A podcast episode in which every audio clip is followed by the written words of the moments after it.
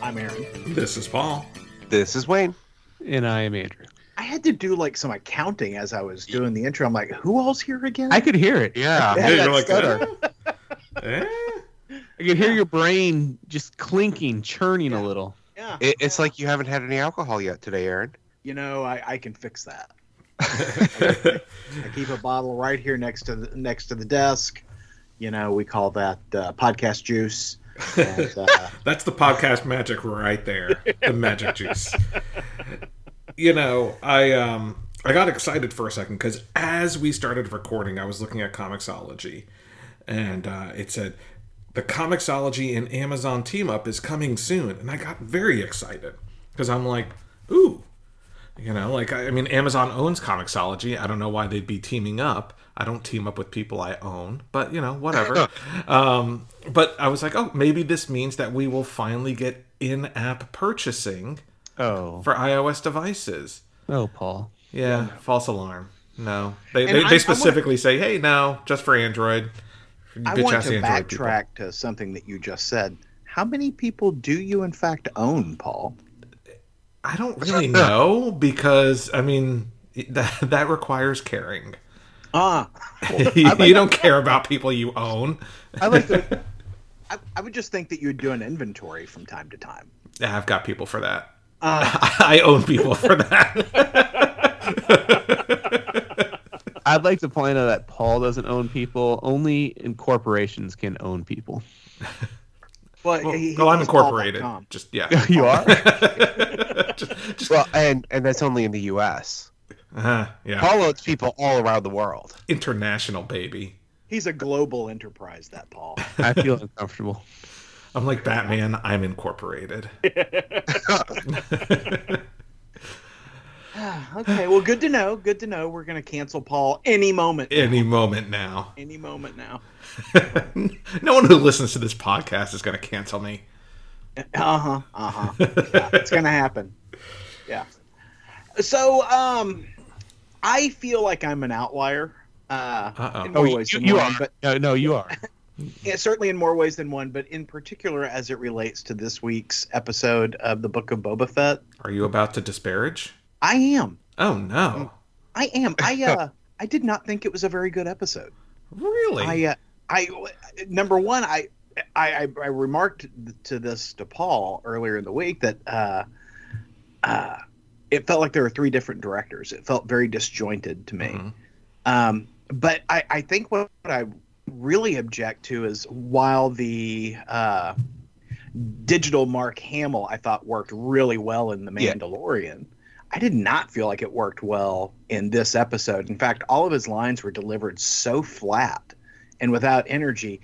And it reminded me very much of the scenes that I hate the most in Return of the Jedi, where, you know, it's just exposition between Yoda and Luke Skywalker. Yeah, see, I was about to say I thought the, like, de-aging stuff worked much better this time from a appearance standpoint. Oh, yeah, it looked great. And it reminded me of Return of the Jedi, where his delivery was completely flat, and he really wasn't that good of an actor. Yeah, no, that's exactly how I felt. And I mean, I'm supposed to be really responding to this, and then they did what I felt like was really cheap. You know, they hail back to, you know, Empire Strikes Back and the training with Yoda, except it's not Yoda on his back, it's Grogu on his back, and he's the trainer instead of the trainee. And I'm supposed to really respond to that from a nostalgic sense, and it just did not work for me. I just felt like, you know, they realized how weak their script was, and they're like, well, we'll do this. Yeah, I thought it was hilarious. I'm watching it with my wife, and she's like, so is he going to ride on Grogu's back? Yeah. Because Yoda rode on Luke's back. Yeah. I got to say, I was, you know, the reasons you don't like it are the reasons I did. You know, I actually, I mean, no, I hear you. I mean, I get why, I get your reasons are valid. But I thank you for validating. Paul. Yes, well, you know, it's the best I can do since I don't own you yet. You know, I enjoyed the episode, but it wasn't nearly as good as the last one. There were some things about it that just I couldn't put my finger on why it didn't feel right. And I think you kind of nailed it there, Aaron. It felt like there were multiple different stories going on, like multiple directors or something. Yeah, the only thing that worked for me in the episode was the stuff with the marshal. I thought that was pretty cool. And I did not know the character that was revealed at the end, you could tell, oh, I'm supposed to know who this guy is. Yeah, and he's from Clone Wars and Bad Batch. Yeah, and I got that after the fact. But, you know, I was like, you could tell by the way it was shot, oh, they just revealed something. There is a Star Wars guy somewhere going, oh, fuck! You know, but, you know, that didn't work for me other than I was like, oh, that's pretty cool. So I really enjoyed that part of the episode, but the rest of it I just couldn't stand. Yeah, I enjoyed the episode as a whole. Like I said, it felt off to me in different points. I got really annoyed by the whole, you know, he's come there to visit Grogu and then doesn't actually get to see him. And, you know, I understood why. You know, I understood, you know, and I appreciated the emotion in his voice. Like, you know, I came all this way. You know, because he's got so much deep affection for Grogu. What I disliked was how just flat, even the scenes with Ahsoka, is that her name? Yeah. Even the scenes with her were flat. I mean, there was just, it was like they just set up the camera on a tripod and walked away. There was no, you know, when you think of the artistry in previous episodes and how dynamic the camera is moving and how dazzling the light is. I mean, it felt like a Marvel movie. Yeah, in some respects, and how flat the lighting was. I really don't know why, but she was one of my issues in the episode. Like, yeah. I loved her first appearance. Oh, she was like, that whole episode was brilliant, right? But this time she was just like a frustrating old Jedi, and she looked tired, and like she could. There was something about it where it just felt too grounded for that character. Yeah, and, you know, Wayne, you're much more familiar with her legacy. I know her just from Mandalorian and now Book of Boba Fett. But I was just like, wow, what happened? You know, it just felt like everyone was sort of checked out in this episode. She's a character that has basically rejected the Jedi because of how they treated her, yet she's acting like the old Jedi Council. Mm-hmm. I don't know. I mean, I liked it, but I get why you... I mean, like I said, it wasn't... I felt like it was intentionally so... like when, you know, when what you're referring to is as flat, and, you know, I mean, I felt that was intentional. Like, I mean, and that being said, the directing style, yeah, I mean, it's kind of funny to say this because both are new directors, but Dave Filoni as a live-action director is no Bryce Dallas Howard. Right. I mean, you know, she's knocking it out of the park and everything she's been directing lately. And he's, you know, he's still learning. Yeah. Listen, and don't get me wrong. It's still the second best episode of the series. The Book of Boba Fett, right? I mean, that's not a high bar. But no, it's not. But yeah, I mean, I liked it. I, you know, the nostalgic elements did work for me. I did, you know, the CG Luke, you know, I think they're going to struggle with CG Luke in that. You know, if you guys watched that Making of Mandalorian whole episode about CG Luke, mm-hmm. you know, the voice itself is computer generated, and I feel like maybe that's what we're struggling with is the lack. You know, it's kind of like it's almost like, what do you call it? The Uncanny Valley. It's the Uncanny Valley version of a voice. Right. So I just assumed Mark Hamill was laying down some tracks and then they were manipulating it. But you're saying that's not the case? No, they actually have sampled, basically used all the archival footage that Disney has in stock and have created a computer generated voice for Mark Hamill. Yeah. Interesting. Yeah. At least that's what they did in The Mandalorian. Right. I don't know if they did. Would it be cheaper to just pay Mark Hamill to do some lines? I mean, I hear Mark Hamill can do some voice acting. Yeah, it's weird. Like, I don't know why they would choose to do that, but I wonder if they did it intentionally to ensure it aligns with the mouth, which is kind of stupid because this CG mouth doesn't really work either. But, you know, I mean, I don't know. But yeah, they went. I'm like, why would you do that? Like, literally, you have Mark Hamill there doing mocap. Like, just have him voice it. But I think they wanted to ensure that the Luke sounds like the Luke of that era and not, you know, Mark Hamill 40 years later, which for what it's worth, doesn't sound that terribly different. He's a voice actor, but, you know, I get it. I think one of the things that struck me about this episode is when they had CG Luke in Mandalorian, it was expensive as hell. I've got to imagine this really looked that good. Yeah, I've got to imagine this was probably, I mean, this was probably movie level budget for this 1 hour episode of Boba Fett. Between all the CG, Grogu, CG, Mark Hamill, I mean, all the stuff that they did.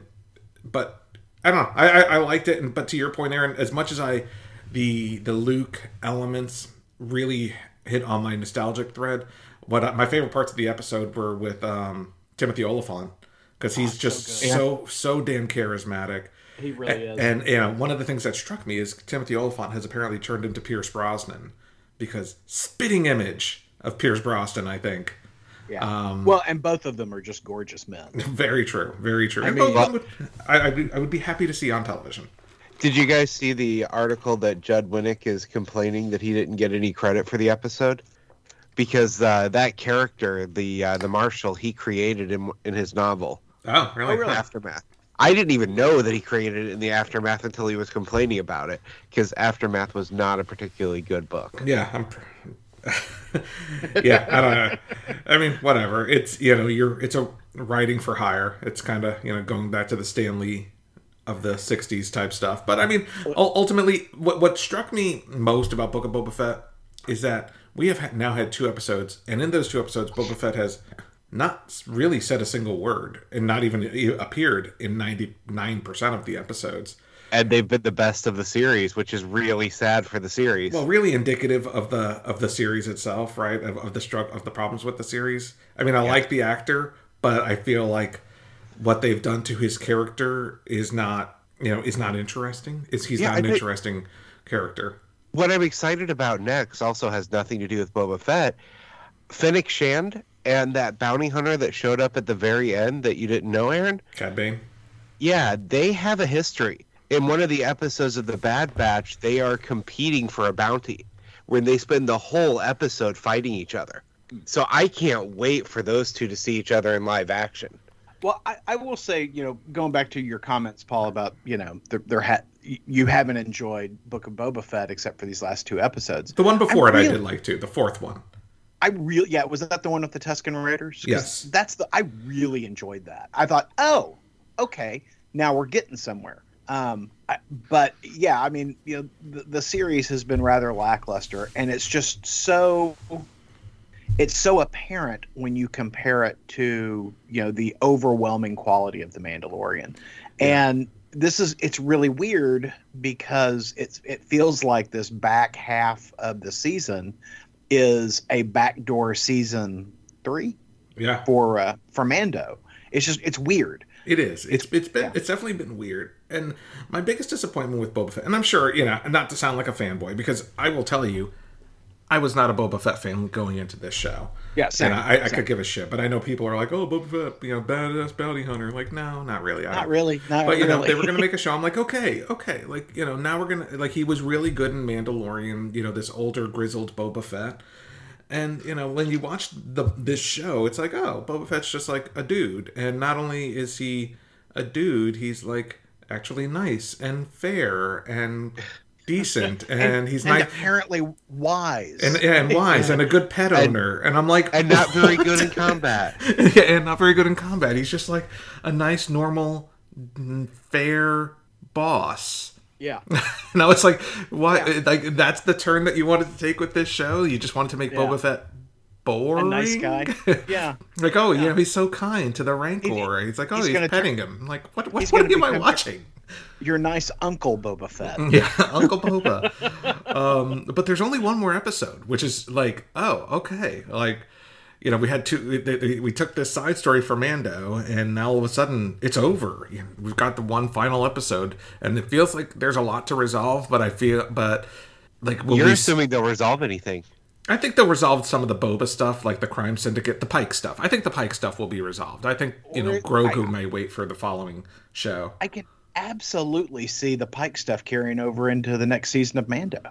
And do we have an announcement on when that's happening? No, but apparently the next thing that will actually come will be Obi-Wan Kenobi, I think, starts in May. And we did seem to get some links to that, you know, from flashbacks we saw from Grogu, right? Mm-hmm. It's interesting what they're doing. I really hope the Obi-Wan show is much better than this Boba Fett stuff, because, boy, the only reason I tune in on the Boba Fett stuff is that, hey, it's new Star Wars. Yeah. But, you know, that sort of tag's only going to carry you so far. Yeah, I dropped the show at episode 3. Yeah. I only watched episode 4 because everyone was telling me episode 5 wasn't even a Book of Boba Fett. It was a Mandalorian episode. Yeah. Yeah. And I thought, well, I guess I need to watch episode 4 to see what happens before episode 5, because I was done with the show. You know what it reminds me of? When Netflix did The Defenders. Mm-hmm. And, you know, they had, you know, it was right after it was after like the first 2 seasons of Daredevil, and then you had Iron Fist and Luke Cage and Jessica Jones. And I'm watching Defenders, and every time Daredevil or the Daredevil supporting cast was on screen, it was like a warm blanket. Like, yeah, God, they're so much better than everyone else in this show. Up, right? Yeah. It lit up. I was like, oh, man, they are so good on screen. And then they flip to, like, Iron Fist for 15 minutes. And I'm like, oh, I'm checked out. But, you know, and that was the big problem, was that the guy that all the casting for Luke Cage, for Jessica Jones, for Daredevil was spot on. The casting for Iron Fist was terrible. And the writing for Iron Fist was terrible, and the choreography for Iron Fist was terrible. Yeah, but all that stuff carried into the Defenders. Like, I get, like, but it was different writers on the Defenders. Yeah, but they still wrote his character shitty. And honestly, I, you know, even Jessica Jones and Luke Cage, when watching them in the Defenders, I'm like, eh. But then Daredevil or you know, Foggy or Karen would pop up on screen. I'm like, oh yeah, this is good stuff. Yeah. Every time, but that's how Boba Fett feels to me. Like, every time Mando's on screen, even though it's literally not Pedro Pascal in the mask, it's just the voice. You know, probably recording it via Zoom from the set of Last of Us. It's just like a warm blanket. Well, and that is how I feel about Peacemaker. Every single episode of Peacemaker has been phenomenal. And even though there was a significant change in tone on this week's episode, I freaking love this show. Well, and can I just say, James Gunn is a music savant for finding the perfect song. Yeah. I mean, he's introducing me to bands I've never heard of throughout the series. And this episode, he had a song that was just absolutely the perfect song for the moment. Was it the She's a Monster or She's My Monster? She's My Favorite Monster. She's My Favorite Monster. It's a good song. And, you know, by a band called Reckless Love. You're right. The music is terrific, and he's got a great ear for music. We saw that in Guardians of the Galaxy. You know, he knows the perfect song for the perfect moment. I got to tell you, this episode broke my heart because I really like Sophie, the detective. Yeah. And, oh, my God. It's devastating. That really was. I mean, and she hasn't had much screen time, but I have enjoyed her every time she's on the screen. In fact, she's one of my favorite moments in the opening credits. You know, the little dance bit she does. I just find her so charming, so likable. She's one of the most... like, one of the best dancers out of all of them in the opening. That's right. I really enjoyed seeing the Janitor again. I did not expect the call back to the first episode in the Janitor. Yeah. Oh, and I particularly enjoyed, you know, Peacemaker doing Q&A in the elementary school classroom. You know, have you ever met the Flash? Yeah. And like everybody else who's ever met him before, I thought he was a real D-bag. Have you ever met Wonder Woman? Well, not really met her, but she, you know, she was IF'd me. Yeah, she IF'd me across the class from across the room. I love Peacemaker. It is such a good show. I will get caught up on it. I do need to. I mean, I'll probably end up catching up when the series is when the first season is over. I'm actually really eager to once it's done to binge it, you know, and. In a rather continuous mode, because while I think that it works really well episodically, I think watching it all together will also be a really positive experience. I've just, the quality is there, and you can tell everybody is enjoying what they're doing. Everybody's giving it their best. Love this show. Well, and we talk a lot about the funny moments and the big action moments, but there's some serious character development happening for multiple characters on the show too. And I had no idea that John Cena had the range he has. Yeah. Well, and Aaron, did you know that's actually him playing the piano? I did because I saw James Gunn posts, behind the scenes stuff every week in his Instagram, and he did a whole bit on Cena playing the piano, and I was like, holy crap, that's actually him. And you can tell by the way they shot the episode that's actually him playing the piano. I'm deeply impressed with Cena's skills. Yeah, I mean, I said so much character development, and you can see it on his acting. Yeah. And yet you can tell this is a passion project for him. I'm eager to hear when they announce a season 2, and that James Gunn will continue to be so tightly involved in this, because wow, this thing is so cool. And it is apparently the number 1 television show in the world, which I find extremely interesting. We live in interesting times, Aaron. We do. Wayne was talking about The Janitor. Apparently The Janitor is a thing this week, because The Janitor was a main character in Monkey Prince #1. Monkey Prince. Sometimes they aim a book right at you. Hey, we need to make a book that Aaron will absolutely buy. And, the guys were like, well, you pick it up and tell us what you think. The guys asked me, what'd you think of Monkey Prince? And I said, I liked it. Paul followed up with but you didn't love it. I liked it. And I was like, okay, like Aaron's done things for me before. Oh, yeah. That he hasn't wanted to. But we have always said that we wouldn't talk about that on the mics, Paul. Not in any details, but, so I was like, okay, this is just as bad as the things I've done to Aaron. Let me pick up Monkey Prince. This is nowhere near Starman level of anything. Spaceman. Yes, but it also wasn't good. I disagree. Really? I did not care for this book, and perhaps I did not know you picked it up too, Andrew. I'm sorry. I guess I should have looked at what you posted earlier today. No worries. It was early.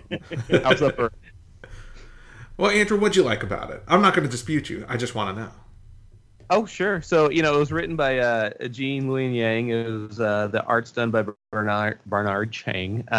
There's several things I liked about it. There's the sense of humor that kind of runs throughout it. There's the origin story of the protagonist parents that I enjoyed quite a bit. I love how true it is to we're going to give a teenage character powers and the ability to do what they want to do. And of course, the first thing they're going to do is they're going to somewhat abuse that power and ability to right wrongs that they feel that have been perpetrated upon them. But no, the protagonist is kind of this deeply flawed character who walks in on his parents being beaten up by Batman and develops panic attacks at a young age. And then later on finds out that his parents aren't really his parents, which I enjoyed that turn as well.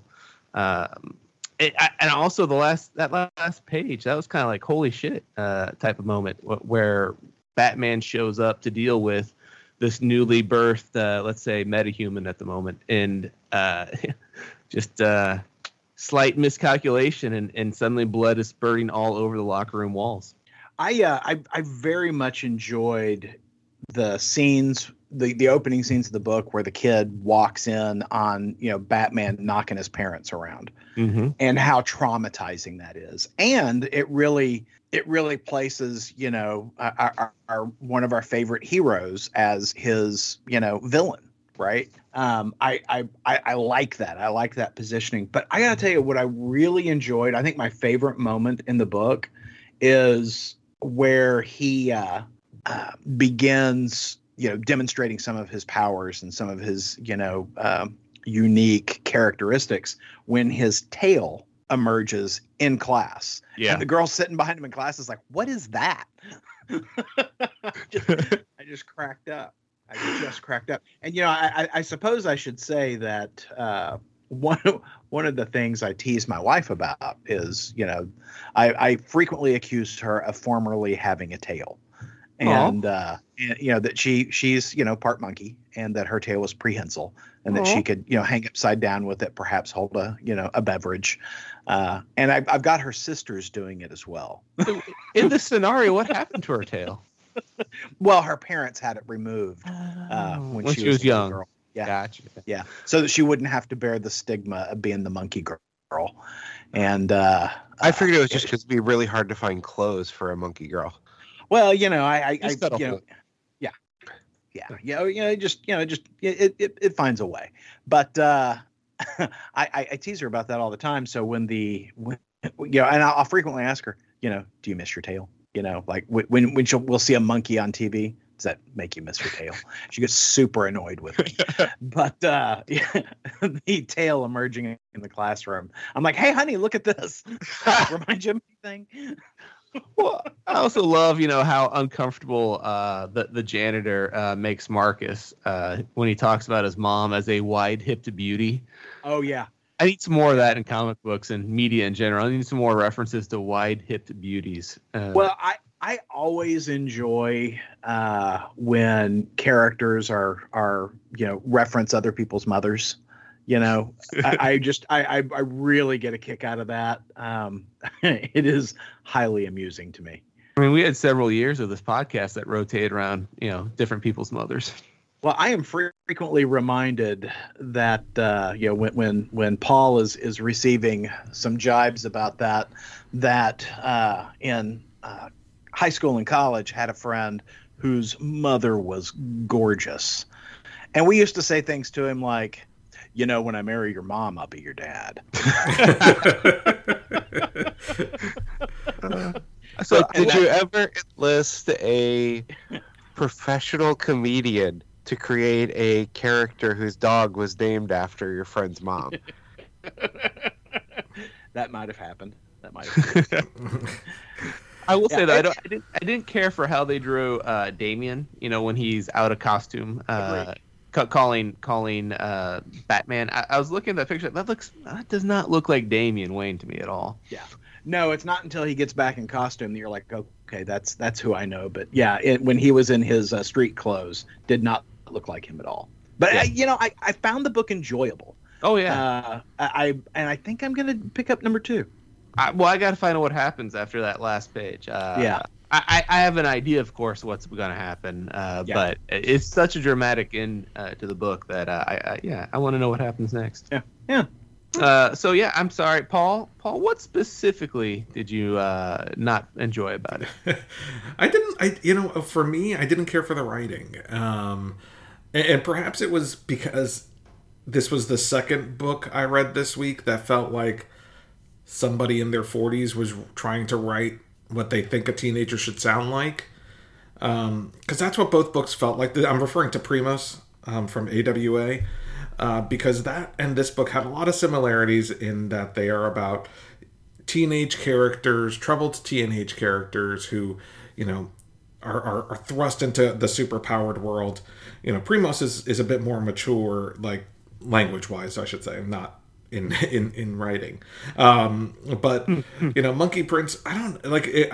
I found it silly, you know, and I know the book is called freaking Monkey Prince, so I should expect some level of silliness to it, but it did not resonate with me in the same way that it sounds like it did with you, because I'm certainly out on a shoot. I didn't hate it, I didn't throw my iPad across the room, but I read the book and I'm like, like, you know, he's walking around and he's got like the burp clouds following him, and it just, I don't know, like it just felt like a little dumb to me. But I am out. I know. Well, that's okay. You're so old and responsible and cultured. That's $4 more I can spend on reading other shitty comics. Yeah, you know, Paul is complaining about middle-aged men writing teens. Maybe he just doesn't know what teens sound like. No, maybe, yeah. I mean, I agree. It is a silly book. I would not say it was a dumb book. I would say it is a silly book, but that's one of the things I like about it. Yeah. But I would say that Paul is dumb. I don't know that I would agree with that. Well, how about Fantastic Four: Reckoning War #1? Apparently, yeah. Dan Slott's been building up to this thing for like 15 years, he says. Who put this on their list? I did. Okay, because I just saw someone put a picture. I was like, oh, I'm going to pick that up, see what it's about. I was not overwhelmed. Really? I was blown away by this book, and it is an early contender for holy shit moment of the year for me. Oh. When the moon goes away? Yes.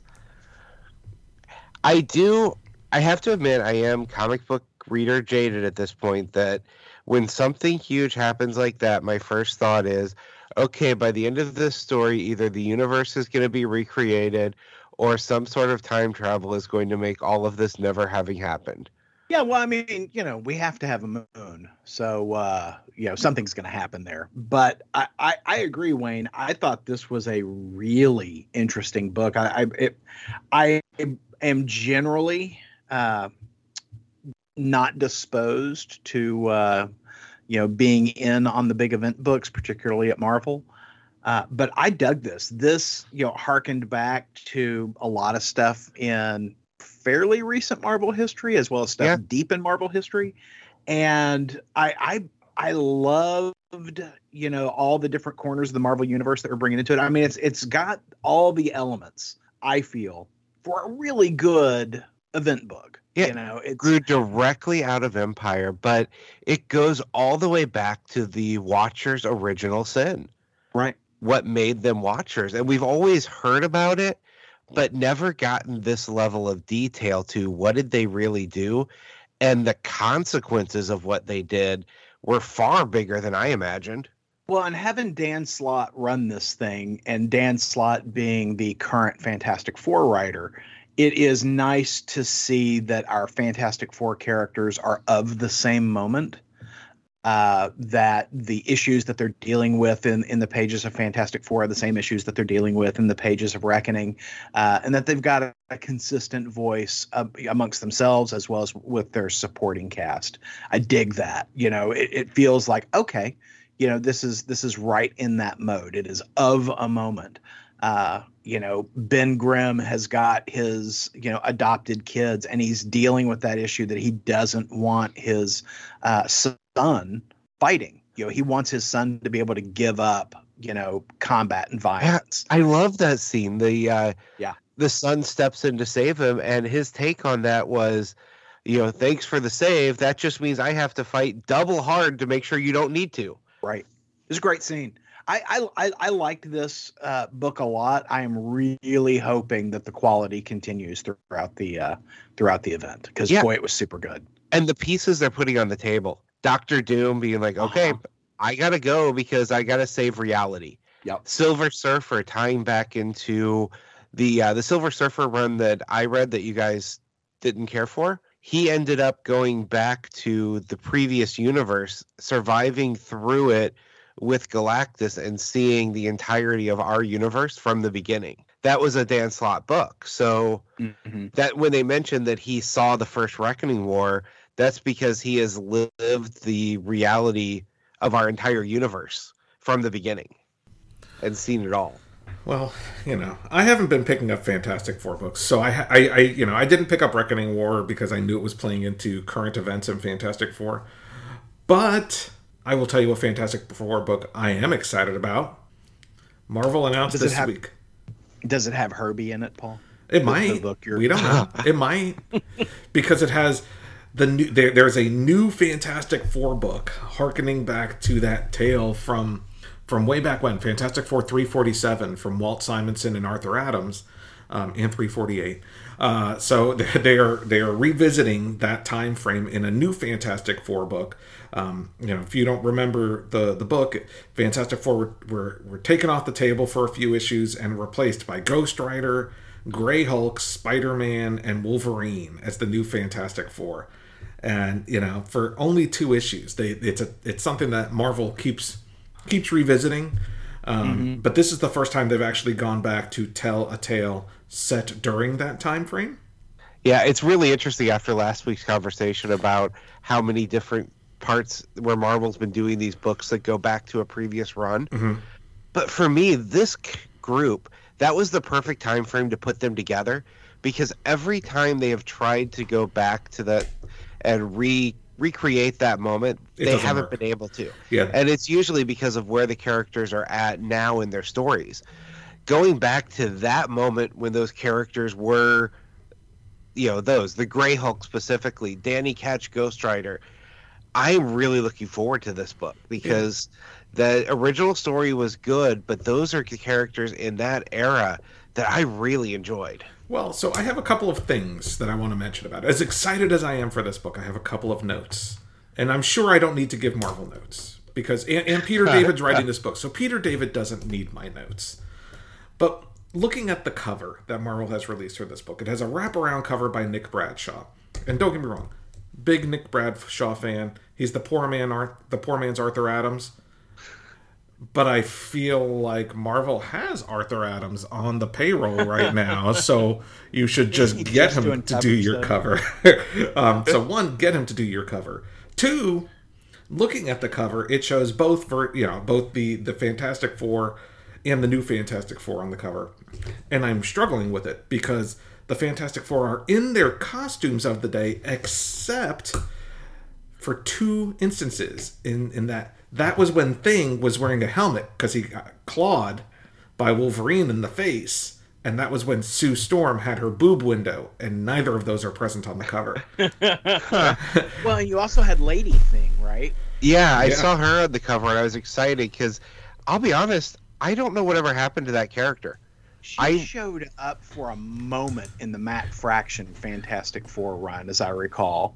But yeah, I don't know what she's doing these days. I totally forgot Fraction wrote Fantastic Four for a little while. Yeah, but you know, I really enjoyed that character back in those days, and I'd love to see her come back.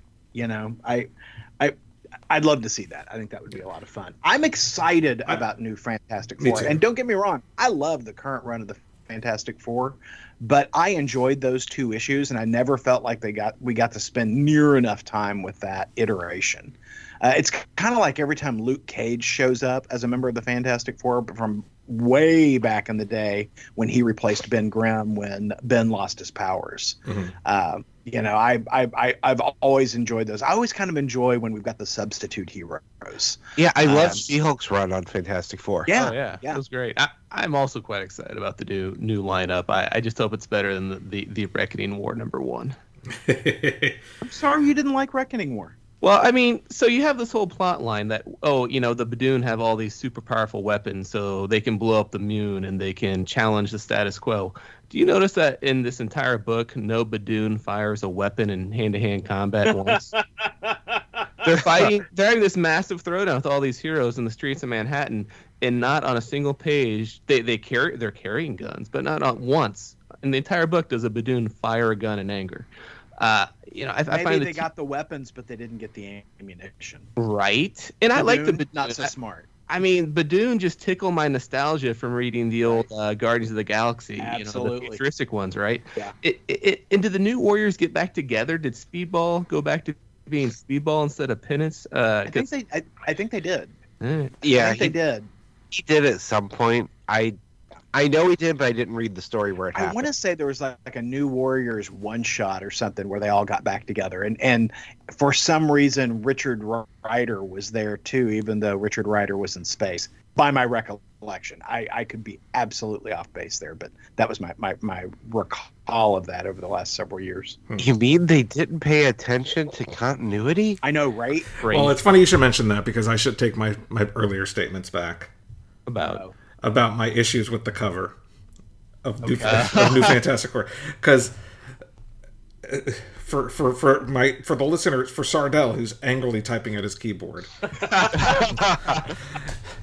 the when Wolverine slashed Thing's face is when they brought the New Fantastic Four back for issue 374.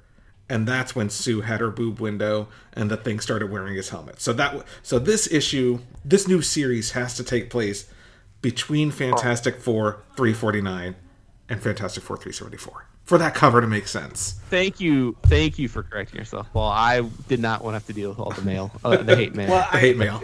The death threats. Sardell was going to take him to the woodshed. I mean, clearly. Yeah. Clearly.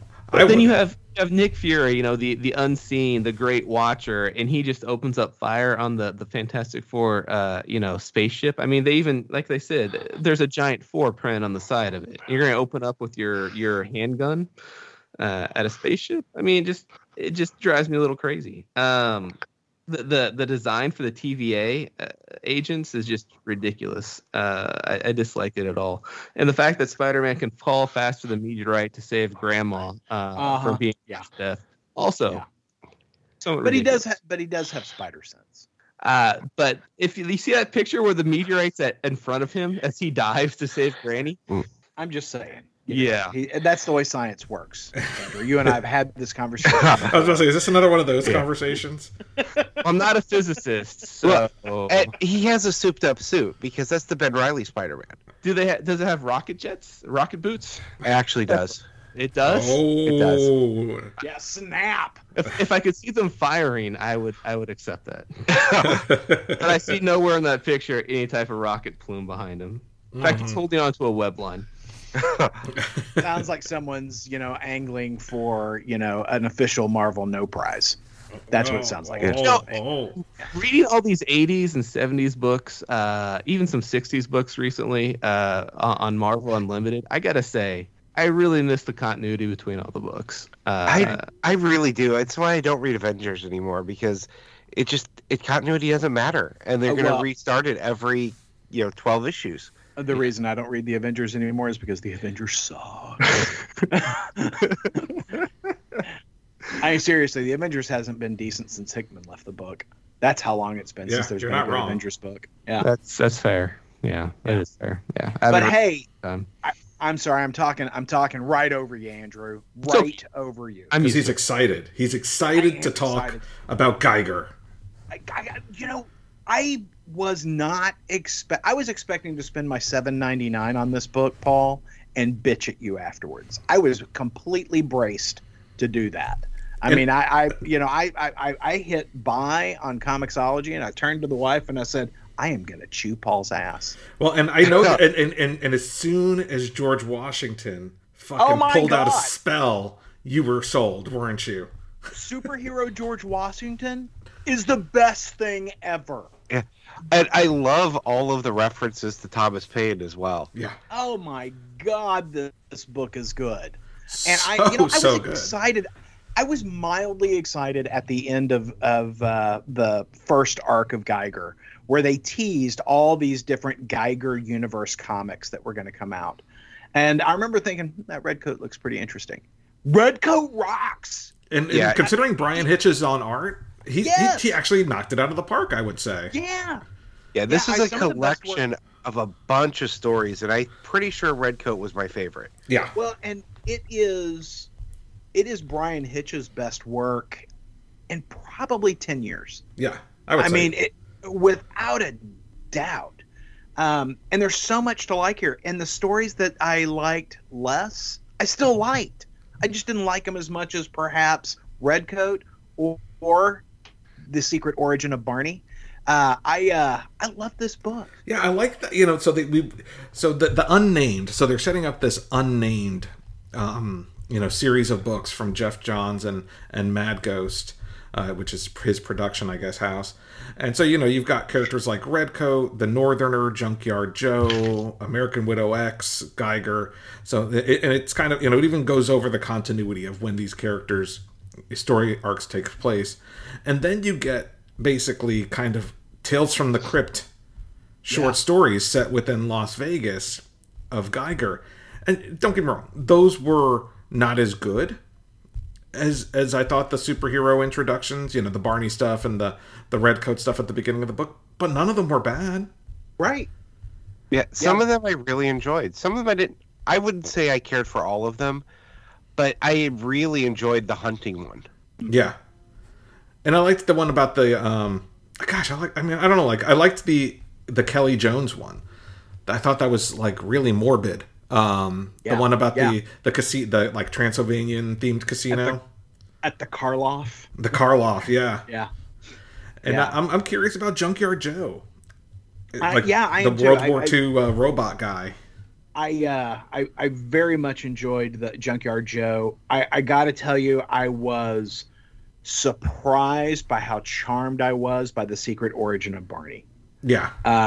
And it's that one scene, it's that one panel where Geiger opens up the sack after he has, left the burning library, and the, two-headed Barney's looking up from him in the sack, and just got those big, wide, innocent puppy eyes, two-headed hound.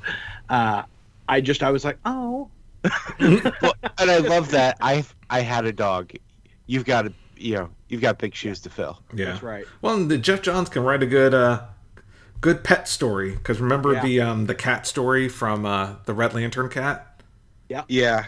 Yeah. Jeff Johns, he knows how to tug at those animal heartstrings of ours. Yeah. I this was such a strong book. It really, I think, it sets the table, I think, for a successful launch for all these titles they're looking to do. I'm excited. I haven't been this excited in a while. I need that first issue of Red Coat as soon as possible. Now. Yeah. I want more details on the cult of George Washington. Yeah. God, so cool. Like, I mean, I think it's 3 or 4 pages into the tale where George Washington whips out like this Doctor Strange-esque spell, and I'm like, fuck yes. And he shoots George Washington in the head, and he gets back up. Yeah. I post a video every year. It's that George Washington animated video every year about George Washington's godlike powers, and the song from that was just in my head the minute George Washington threw out a spell. It was so fucking cool. Yeah, so good.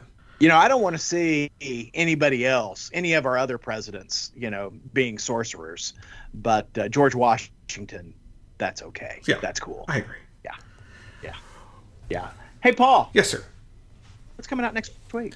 Well, since we're on Image Comics, I should mention that Mark Miller's King of Spies issue 3 comes out next week, and it's issue 3 of 4, so the penultimate issue of King of Spies. It feels like we're reading Mark Miller's. I feel like there's going to be a Netflix movie coming very soon, based on King of Spies. I would hope so. Hopefully, with Pierce Brosnan as the lead character. I could see that. Yeah, I could see that.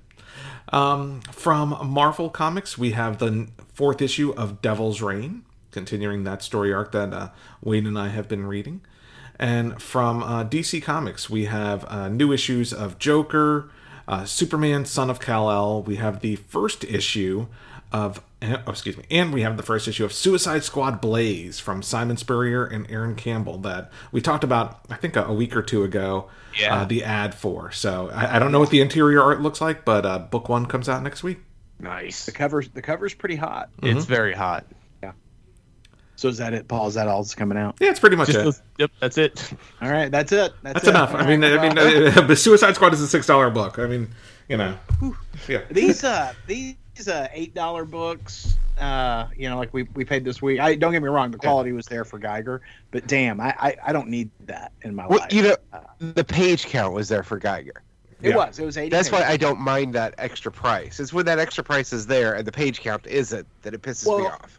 And the quality. I mean, they really stuck the landing on the 80-page giant. But in some of these other books where they're charging me more, it's just not there. Yeah. So Anyway, that's a tired argument.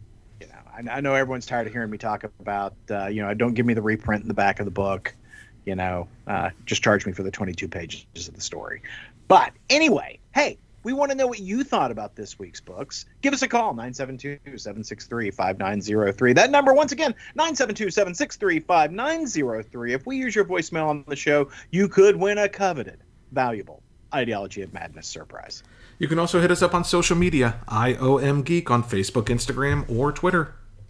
What a deal. Well, hey, guys, we'll do it all over again next week, and hopefully there'll be something nearly as exciting as the Geiger 80-page giant. Oh, well, we have season finale of Mando to talk about. Boba Fett, I mean. The Book of Mando Fett next week. Season 2.5. We'll catch you then. Podcast theme music graciously provided by Mark Andrew Pope. For more information, visit markandrewpope.com. Funny Books with Aaron and Polly is a production of ideologyofmadness.com. No Spider-Man clones were harmed in the production of this podcast.